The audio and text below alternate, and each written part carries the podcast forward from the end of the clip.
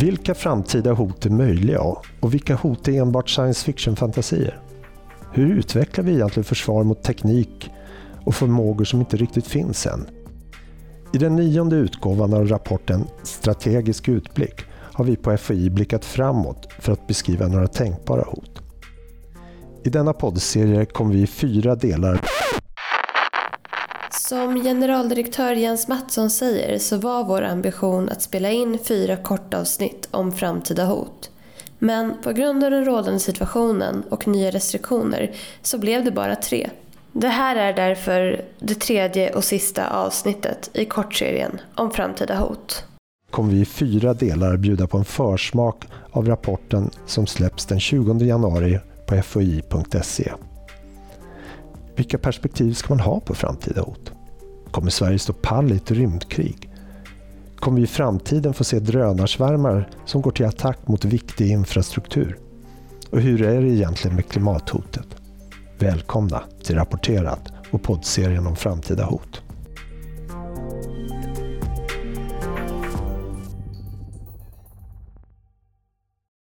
Välkomna till vår tredje kortpodd där vi pratar med några av de forskare som har beskrivit tänkbara framtida hot. Idag ska vi prata om hur vi fattar beslut inför hanteringen av ett förändrat klimat. Jag heter Madeleine Westerlund och idag har jag med mig forskarna Kristoffer Wedebrand från FOI och Per Wikman Svan från KTH. Ni är två av författarna bakom artikeln Robusta beslut för hanteringen av ett förändrat klimat som finns att läsa i Strategisk utblick 9 när den släpps den 20 januari på foi.se. Välkomna till Rapporterat. Tackar. Tack så mycket. Eh, ni ska nu få resonera lite kring er artikel utifrån fem påståenden. Så jag börjar med det första påståendet. Idag drabbas Sverige sällan av stora naturkatastrofer och så kommer det vara i framtiden också. Eller? Eh, ja, nej. Alltså jag, om vi pratar om klimat och väderrelaterade eh, katastrofer, då tror jag väl att det kan ehm, att det kommer att bli vanligare. Ehm, men det är, samtidigt så är det svårt att veta och de här sakerna är ju per definition eh, ovanliga. Så, att, så, det, så det är väldigt svårt att förutsäga exakt eh, om det kommer att ändras eller inte. Men jag menar, en sak som, menar, till exempel så, vi kommer att prata mycket om stigande havsnivåer här nu och då om, om havet stiger så kommer även om, även om en, en lika stor storm alltså, som tidigare så kommer den då drabbas på en högre nivå och därigenom så får du då liksom en, en, en, en större översvämning då än, än, vad man hade fått tidigare. Så att även samma storm skulle ju kunna ge en, sam, en, en högre nivå då, som ger en, en översvämning. Då. Ehm, och det där är, lite, det där är intressant för det, det där är lite ointuitivt om man inte tänker på det så innebär det att den här återkomsttiden ökar. Eh, inte linjärt utan den ökar exponentiellt. Det som, det som händer är att, att kanske en, en, en, en översvämning som återkommer kanske en gång på hundra år. Om havet stiger med bara lite grann så kanske den helt plötsligt återkommer var tionde år. Så det går liksom mycket snabbare än vad, än vad man kan tro. Och det beror ju på att sådana här återkomsttider, att den, det är inte är en linjär eh, relation till eh, när de inträffar. Eh, och så dels det är väl ganska troligt att just översvämningar från havet kommer att öka. Även Värmeböljor är väl högst troligt att det kommer att, inträffa. Och det, är samma, och det är lite samma fenomen där att du har eh, i och med att du har en, om du har en högre basnivå så att säga och så sen så får du då en, ett extremvärde så slår, så blir det då liksom, då blir det här extremvärdet mycket, mycket värre. Eh, så det är väl liksom två säkra. Sen, så, sen är det osäkert exakt vad det här klimatförändringen kommer innebära för Sverige. Det, är, eh, men, men just, just värmeböljor och översvämningar från havet är väl ganska eh, tydliga i alla fall.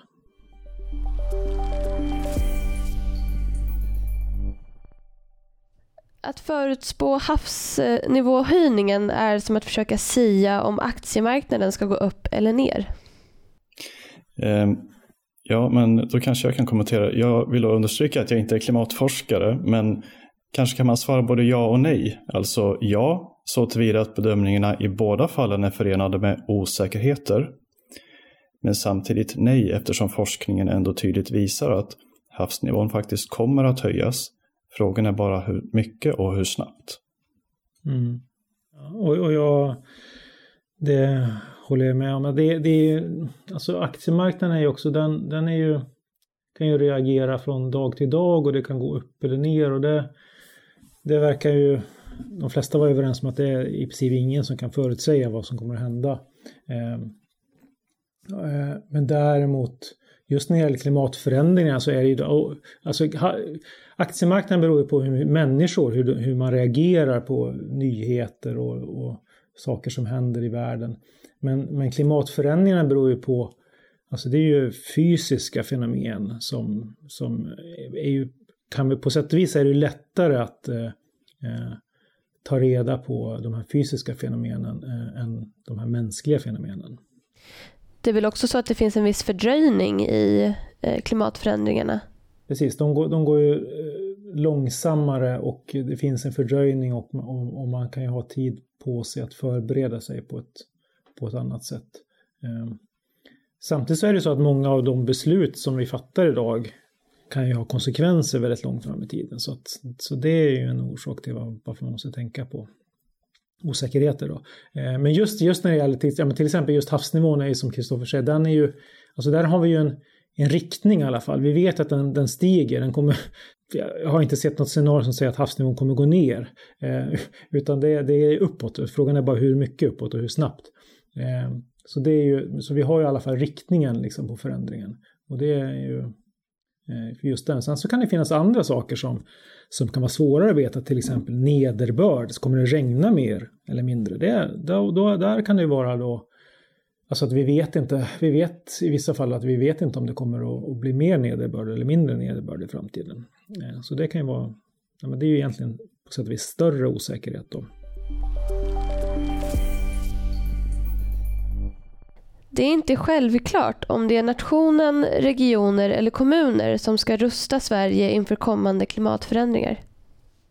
Ehm, ja, men både staten och regionerna och kommunerna bedriver verksamheter som kan komma att påverkas av ett förändrat klimat. Så eh, av det skälet kan alla behöva på olika sätt rusta vårt samhälle.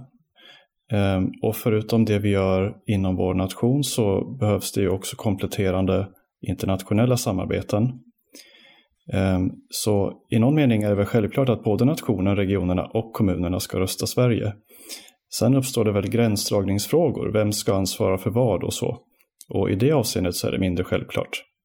I Sverige så har vi ju ett väldigt eh, distribuerat ansvar på det sättet att det kommunerna har ju det ett väldigt stort ansvar. Eh, kanske mer i Sverige än, än, i, än, i, många andra länder. Samtidigt som det är så i, i lagen och så, det är den tradition vi har i Sverige. Och, men, men samtidigt så är, just när det gäller saker som till exempel havsnivåhöjning, då är det ganska vanligt att kommuner säger att Nej, men kan inte staten komma, komma in och säga här hur vi ska göra. Så det, det är ju någon intressant eh, konflikt där mellan självbestämmande och vem som ska, vem som ska kanske då vem som ska betala och sådär.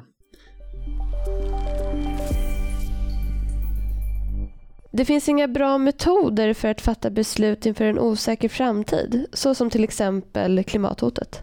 Ja, det håller jag inte riktigt med om. Jag, jag eh, tycker det finns bra metoder och där så så det här forskningsprojektet som vi håller på med, där, har vi ju då tittat på just metoder som har mycket utvecklats just för, just för att hantera osäkerheterna med klimatförändringar. Och där man har ju sett då att, att det finns väldigt stora osäkerheter om man, om man verkligen tar klimatvetenskapen på allvar så finns det stora osäkerheter. Eh, och då så eh, har man då utvecklat metoder som försöker hantera de osäkerheterna på ett bättre sätt.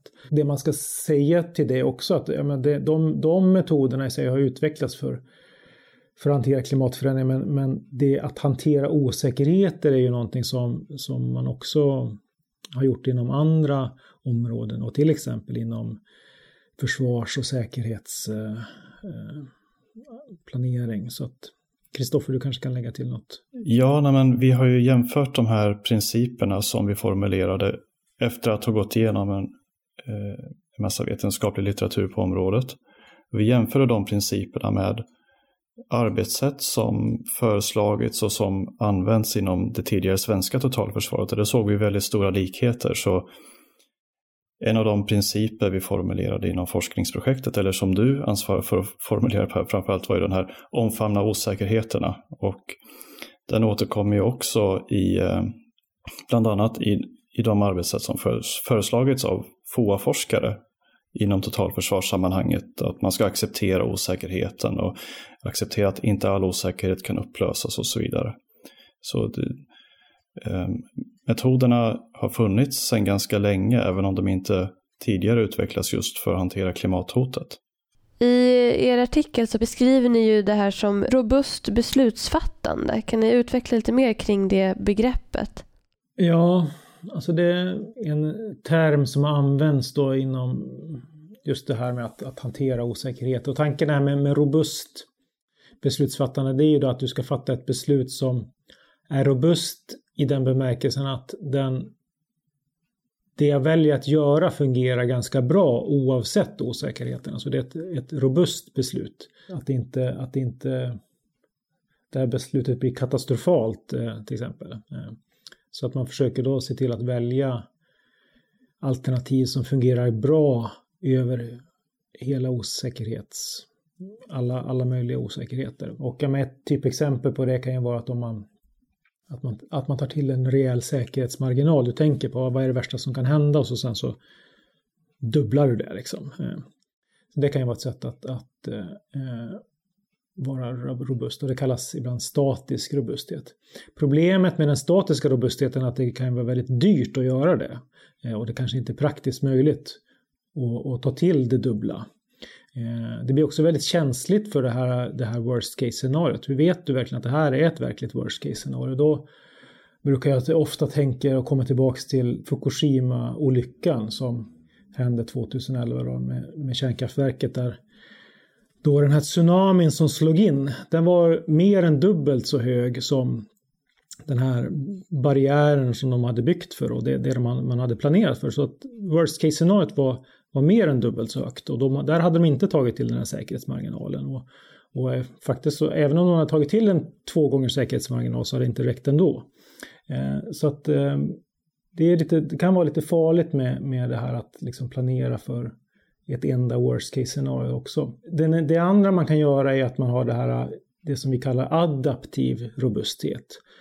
Eh, eller flexibel robusthet. Och det är, tanken är då att man när man lär sig mer så kan man utveckla olika alternativ mm, vart efter tiden. Och det, det kanske inte fungerar, just det skulle inte fungera så bra för Fukushima-exemplet, för där är en tsunami, det går ju snabbt när den händer. De hade väl bara en halvtimme på sig innan från jordbävningen tills att tsunamin kom. Men, men däremot när det gäller havsnivåhöjningar så kommer vi ha tid på oss att kunna veta. Så, att, så vi behöver ju inte liksom planera för att bygga 10 meters eh, vallar just nu, utan nu, vi kan ju vänta och se vad som händer. Och vi kanske, men vi kanske också måste vara förbereda oss på och vara beredda på att vi kanske måste använda eh, mark och områden på olika sätt eh, i framtiden. Om det är som så att vi får snabba havsnivåhöjningar till exempel. Så, det, det, så att det blir liksom, de alternativ vi gör beror också på vilken typ av osäkerhet vi har kan man säga. Ehm. Man borde använda sig mer av robust beslutsfattande när man planerar inför kommande klimatförändring. Um, ja, alltså i, i, forskningsprojektet så undersökte vi ju hur utbredda de här metoderna är och en del aktörer använder sig av dem, andra, kanske många, gör inte det. Men vad vi menar i projektet är att vid arbetet med klimatanpassning så är det viktigt att ta hänsyn till de osäkerheter som råder på området. Och i den mån man inte gör det så eh, kan man väl behöva överväga att använda sig av metoderna. Alltså att inte ta hänsyn till osäkerheten riskerar ju leda till att man idag vidtar åtgärder som imorgon visar sig vara otillräckliga eller kanske onödiga. Eller att man idag inte gör någonting fastän att eh, imorgon visar sig att man borde ha gjort någonting. Samtidigt så är det viktigt att vara medveten om att de robusta metoderna också har sina baksidor. De har inte bara fördelar. Bland annat så kan de upplevas som mer kompetens och resurskrävande än andra metoder. De kräver också att man över lång tid löpande kan följa en händelseutveckling för att successivt stegvis vidta åtgärder för att bemöta händelseutvecklingens konsekvenser. Och det är inte självklart att alla organisationer har förmåga att göra det. Så de har fördelar. Det är lättare att hantera osäkerheter om man använder sig av metoderna, men de har också nackdelar eller hinder förenade med sig. För att man kan exemplifiera det här exemplet då, som jag sa, att ja, men vi kan vänta och se vad som händer med havsmöjligheterna. Men, men som sagt, det i sig kan ju innebära en risk då. Om vi, om vi skjuter det här i framtiden och säger att ja, men vi, ja, ja, men vi har en plan att vi, det, då kan vi då kan vi kanske då flytta de här husen som ligger nere vid havet. Ja, det är lätt att säga det, men sen ska man 50 år senare eh, så, så, så är det någon annan som ska implementera det där. Så att det, inte, alltså det, det finns ju en risk att, att, eh, att man skjuter saker på framtiden med sådana här flex, särskilt om man använder sådana här flexibla eh, lösningar då. Eh, och det där är någonting som, som vi har eh, också tänkt på och skrivit mycket om i, i det här forskningsprogrammet. Har ni några konkreta råd till de som jobbar med sådana här frågor som, som skulle ha nytta av den här typen av beslutsfattande? Alltså jag, jag tycker ändå att de här... Vi försökte ju koka ner de här... Det finns ju massa olika typer av metoder som man kan använda för det här, som, som används väldigt mycket av. Mycket, det här, de, de som har varit bäst på det här just när det gäller klimat är ju dels ifrån i USA och där har vi då eh, ledande så är det ju Rand Corporation som är ju kan man säga på många sätt är det FOIs eh, motsvarighet i USA. Och de har ju varit väldigt duktiga på att eh, jobba med såna, de sådana här metoder. Och sen även i Storbritannien och Holland är väl de som är de ledande nationerna på det här. Så dels så kan man ju, det man kan göra är att titta, titta på de exempel som finns där man använt det. här. Det är väldigt ovanligt i Sverige fortfarande. Eh, vi har, vi har, I det här projektet har vi testat de här metoderna lite grann. Eh, men vi har inte kunnat gjort någon skarp eh, användning av dem. Men däremot så har man ju använt de här till exempel i USA. Eh, eller till exempel i USA till exempel när det gäller att reglera eh, vattenförsörjningen i de här stora floderna i, i eh, nordöstra USA. Och även i Themsenbarriären i London, den här jättestora barriären som ska skydda London om det blir en eh, stormflodsöversvämning och i Nederländerna. Så att man kan titta på de exempel som finns. Men det man, det man också kan göra är också bara tror att det här som vi förenklade de här metoderna till, till de här tre principerna då. Så vi, alltså det kan vara bra att tänka på dem oavsett då. Och det som Kristoffer eh, sa det, det här med att den första principen att omfamna osäkerheterna, den den innebär att, vi inte ska, att, man, att man inte ska låtsas som att osäkerheten är mindre än vad den faktiskt är utan faktiskt försöka ta hänsyn till alla osäkerheter. Eh, och inte vara rädd för dem utan försöka tänka, ja men om det, om det är nu det här värsta som kan hända, vad, vad gör vi då? Så att man, man vågar tänka den tanken och det, det tror jag man kan det kan man göra oavsett eh, om man använder sig av några robusta beslutsstödsmetoder inte. själva den principen eh, kan vara bra, den tror jag man kan använda eh, ändå. Eh, den här andra principen som vi eh, sa vi då som att börja med beslutssituationen. Och tanken med den är ju då att, är att, inte, att inte börja med att förutse vad som kommer hända. Utan tvärtom så för, börja med, okej okay, vad har jag för problem? Vi kanske inte behöver ta reda på allting som ska hända. Det kanske inte är viktigt för mig just nu vad havsnivån är om hundra år utan jag, jag har mitt problem här, jag ska bygga en, en, en brygga på min tomt liksom och den det spelar liksom ingen roll för mig vad havsnivån är om hundra år, jag har liksom andra problem. Så, att, så börja med det, alltså den här idén med att börja med beslutssituationen är att börja med det man vet någonting om och det man vet någonting om är ju sitt eget problem. Så jag tycker den också principen är ganska stärkande, för det blir lätt så mycket med fokus på osäkerhet, så här, men det är så mycket vi inte vet. Men det här med, man skulle också kunna säga, börja med beslutsförståelse, börja med det du vet, börja med ditt problem och utgå ifrån det och se vad finns det för för kritiska punkter i mitt system eller mitt problem eh, och vad kan jag göra åt dem? Så det är liksom den andra principen. Och den tredje principen då, det är ju då att att försöka hitta robusta åtgärder. Men kan, kan, går det, hitta, går det liksom att bygga bort det här problemet till exempel? Det kan ju vara en annan lösning. Du tror att du måste bara välja mellan två alternativ men, men du kanske kan i den här kreativ process så kan du komma på ett tredje alternativ som löser mycket av eh, de här eh, problemen, de här kritiska sårbarheterna som du har sett i ditt system. Så jag tror, jag tror att de här tre principerna kan fungera som inspiration och börja tänka lite kreativt kring kring osäkerheter och, och risker. Avslutningsvis är jag väldigt nyfiken på vilken är er favoritfilm på temat klimatkatastrofer? Ja, men jag skulle vilja eh, nämna en film som kanske inte i sig handlar om klimatkatastrofer men den tar avstamp i en klimatkatastrof. Ganska nyligen så kom det en ny filmatisering av, eh, kanske till och med den enda filmatiseringen av Harry Martinsons diktverk Aniara. Den tycker jag är fantastisk, den skulle jag rekommendera. Ehm, den handlar då om att människor på grund av ett havererat klimat lämnar jorden för Mars. Ehm, men ett av de rymdskepp som man använder sig av hamnar ur kurs och färdas rakt ut i rymden. Och I filmen får man då följa hur människor på olika sätt försöker finna mening i sin nya tillvaro. Och ett sådant sätt man använder för att finna mening är att använda en simulator som får människor att uppleva jorden som den en gång var innan katastrofen. Det är en väldigt rörande och fin film som jag skulle rekommendera. Ja, det är en svår fråga för jag har många eh, favorit eh, katastroffilmer. Jag, jag, gillar science fiction-filmer och sånt där. Eh, så att, eh, men, men det jag, det, det kanske är, ja, men en väldigt bra film som jag kan rekommendera det är den här nya Blade Runner-filmen som kom 2017 som heter Blade Runner 2049.